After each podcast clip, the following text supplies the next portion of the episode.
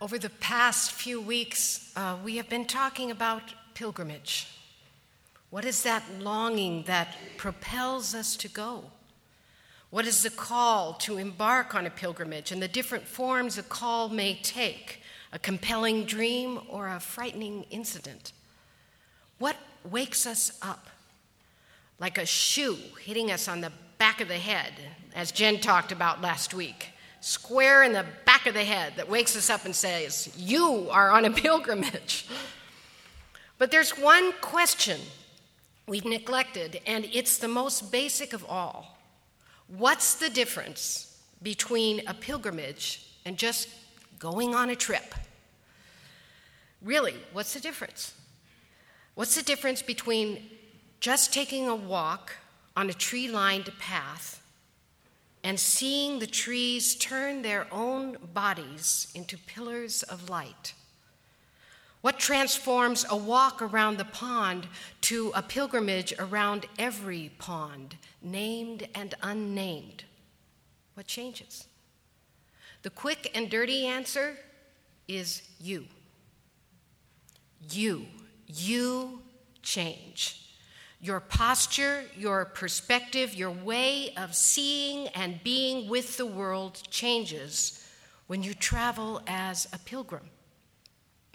Writer and philosopher Phil Cousineau calls it a move from mindless to mindful, soulless to soulful travel.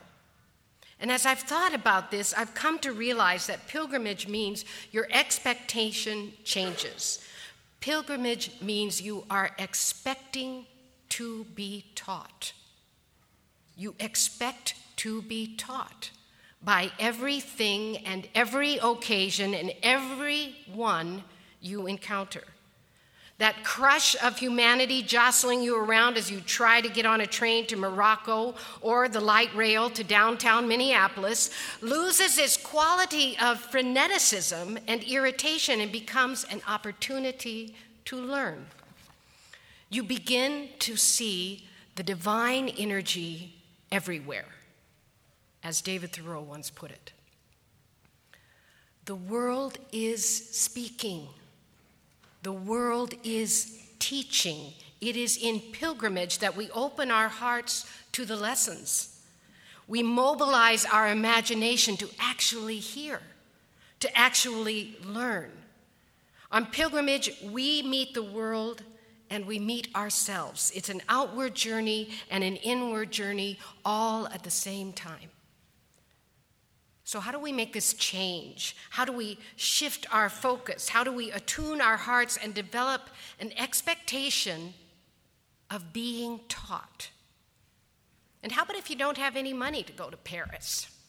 How about if you don't have enough money to go to where your grandfather was born? Can you still be a pilgrim? How do you go on a pilgrimage rather than simply taking a trip? In his book, The Art of Pilgrimage, Phil Cousineau lists five practices inspired by a fifth century conversation between Zhizhong and Confucius that engender a shift from traveler to pilgrim. And here they are. Practice the arts of attention and listening, practice renewing yourself every day, practicing meandering toward the center of every place. Practice the ritual of reading sacred text. Practice gratitude and praise singing. I've come to realize that most of my pilgrimage, in the more formal sense of the word, actually going somewhere out there in order to go somewhere in here, have happened when hiking someplace. I was born and raised in Colorado, and much of my youth was spent hiking to one mountain lake or one mountain ridge or a meadow or what have you. My family hiked. We hiked. Hiking is often the way in which I come to know a place more deeply. I hike to know myself, and that place comes to know me as well. Parker Palmer calls this kind of meeting a prayerful education. A prayerful education. And that's what happens on a pilgrimage. You submit yourself to being taught. Palmer says, Prayer means opening myself to the fact that as I reach for the connecting center, the center is reaching for me. As I move toward the heart of reality, reality is moving toward my heart. As I recollect the unity of life, life is recollecting me in my original wholeness. So, exactly seven years ago to this day, I couldn't believe it. Seven years ago to this day, I was on a hike. Yes, I was on a hike on August 11th, 2006, and I took the hike of a lifetime. I had the privilege of time and money to visit the island of Kauai and hike the Nualolo Loop along the Napali coast. My partner Rebecca and I had read that it was considered one of the most spectacular hikes in the world. Very arduous, about 13 miles round trip, but doable in a day. And we had studied the sacred texts of maps and trail descriptions and read up on the history of this place. And I remember saying something like, Look, we're not getting any younger. In a couple of years, I don't think I can even do this trip anymore. So if we have to, turn back, we have to turn back. But I think we ought to try. So we started out on this misty day seven years ago. And, and there was, well, ju- there just is something that happens to me when I hike. I, I'm not much of a talker when I'm walking. I don't ooh and ah at all the beautiful scenery. Instead, I just start having this stillness settle within me. And I hear the rhythm of my feet I sense the rhythm of my breath, and I come into a way of paying attention to myself, the path, and the speaking world around me. Now, the dew had turned that red clay path into red ice and made our journey slow and, in fact, quite hilarious as we took one pratfall after the next. Whoa! our boots had turned into these big red muffins as we walked along. And we would laugh, we laughed and we got back up and kept moving and we just were covered in mud. And it was an arduous climb, up and down, and we, we took many breaks along the way, sitting quietly, looking out at rock croppings or studying the sacred text of the map.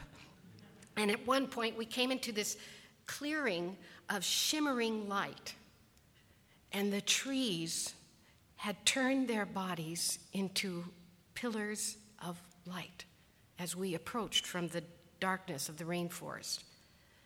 And I felt as if I was walking into heaven. I mean it. I thought, this must be what heaven looks like. And then the most angelic song wafted along the breeze. Our eye caught the melodious laughing thrush that's what it's actually called the melodious laughing thrush, a bird that is rarely seen but often heard. And we saw it. We saw it on that day, and we tried to sing and whistle back to that angel in the form of a bird and tried to imprint her song on our hearts. We, we laughed at our sad attempts because the, the song is really complex and continued on, very, very grateful for our first lesson on the trail how to sing a praise song. And several hours later, we were coming to the lookout and walked along a red spine of earth and breathless to see the center of this place. And finally, we came upon infinity, or that's what it looked like to me. It looked like infinity. These great green cliffs just thrusting out and down thousands of feet into a turquoise sea below, one after another, adorned by ribbons of waterfalls and swiftly moving streams, and all of it echoing back and back and back and back and back as far as the eye could see. Louis Pasteur wrote that pilgrimage is to see everywhere in the world the inevitable expression of the concept of infinity. That's what we saw that day. We were looking into infinity. I had just completed one year of seminary as, part, as a part time student at that point. I was, had completed one year of seminary, and I was trying to write a play about my family history at the same time and the toll that antiquated adoption practices had had on my dad and his sisters, and uncovering secrets after secrets after secrets, secrets everywhere. And I was lost. I was lost. I was lost in my work. I was lost in spirit. I wasn't quite sure what I was doing at a seminary for crying out loud. Nothing made sense to me. And I would love to say that that beautiful scene of infinity is what spoke to me that day and gave me comfort, but it was not the center of the pilgrimage. We needed to meander further. And it was on the next leg of the journey that I found the center, the center of the journey, the place that rattled my cage and has been a touchstone for faith. And this spirit of tenacity I seem to have. It reminded me of my tenacity. So on our way back, Rebecca and I came to this very treacherous crossing. You had to cross around the side of a cliff, and the trail narrowed to, I kid you not, a one foot pathway, like that. And the mountain fell away just below the trail. I mean, thousands of feet into the ocean. And the sign says, Cross at your own risk. of course. And we're like, oh, yeah. And as we scoped out the trail, we noticed the couple ahead of us and there was a woman, she is standing smack dab in the middle of the path, and she is hugging the cliff face. She's shifting back and forth, and she was sobbing, just sobbing, afraid to go forward, afraid to go back. And we waited. We had to wait. It was the only thing we could do. There was no room to be of assistance.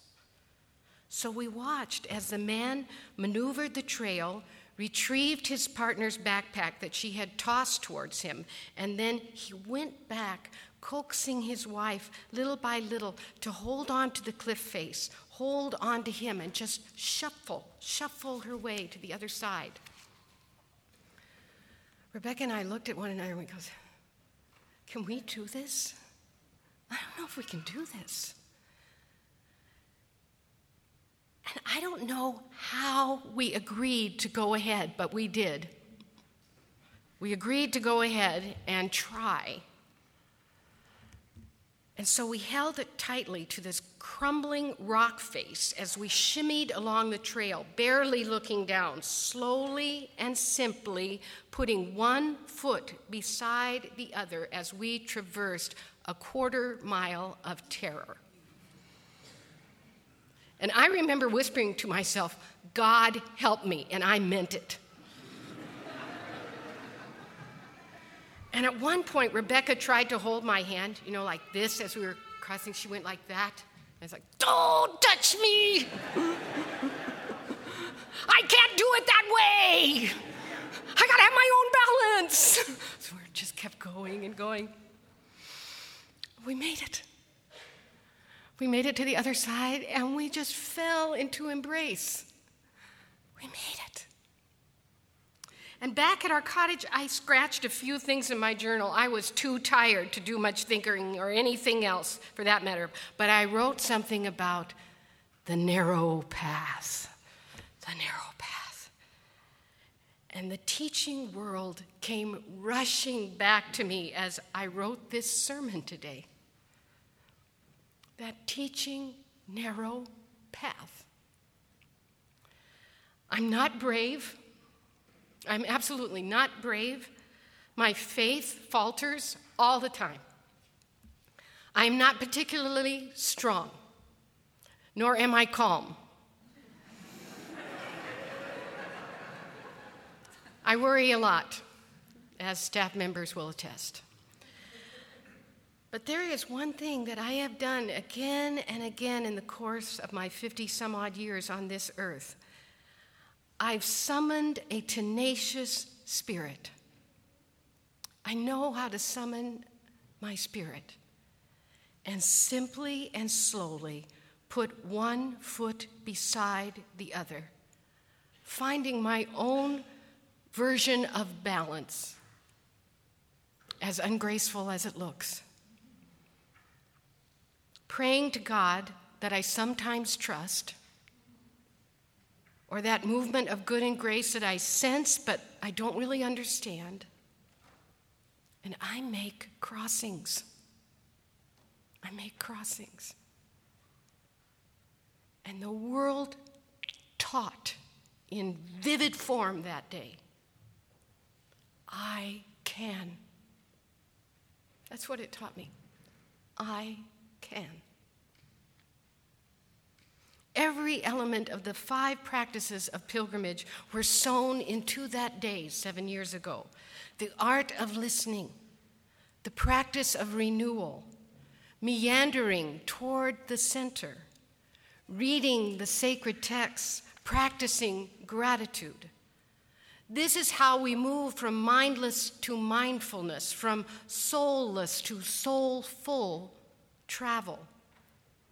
Mary Oliver speaks of another way in her poem in Blackwater Woods, a very direct and potent way to make this shift from being a traveler to a pilgrim. She asks us to practice an old Latin saying Memento mori. Remember, you are dying. In fact, when I thought about it, that is why Rebecca and I took the hike seven years ago. We decided to walk it before we couldn't walk it. We took the Nualolo Trail because we remembered our own death. Oliver writes this Every year, everything I have ever learned in this, my lifetime, leads back to this. To live in this world you must be able to do three things to love what is mortal, to hold it against your bones, knowing your own life depends on it, and when the time comes, to let it go. To let it go. To live in the world to fully meet this speaking, teaching world and all it has to offer, you begin by loving it. Love it. You love what is mortal, all the things around you that are living and dying, all at the same time. You must bring this living, dying world to your very core, to hold it against your bones, because this is the only way to enter a prayerful education. And indeed, your life depends on it. And then you let it go.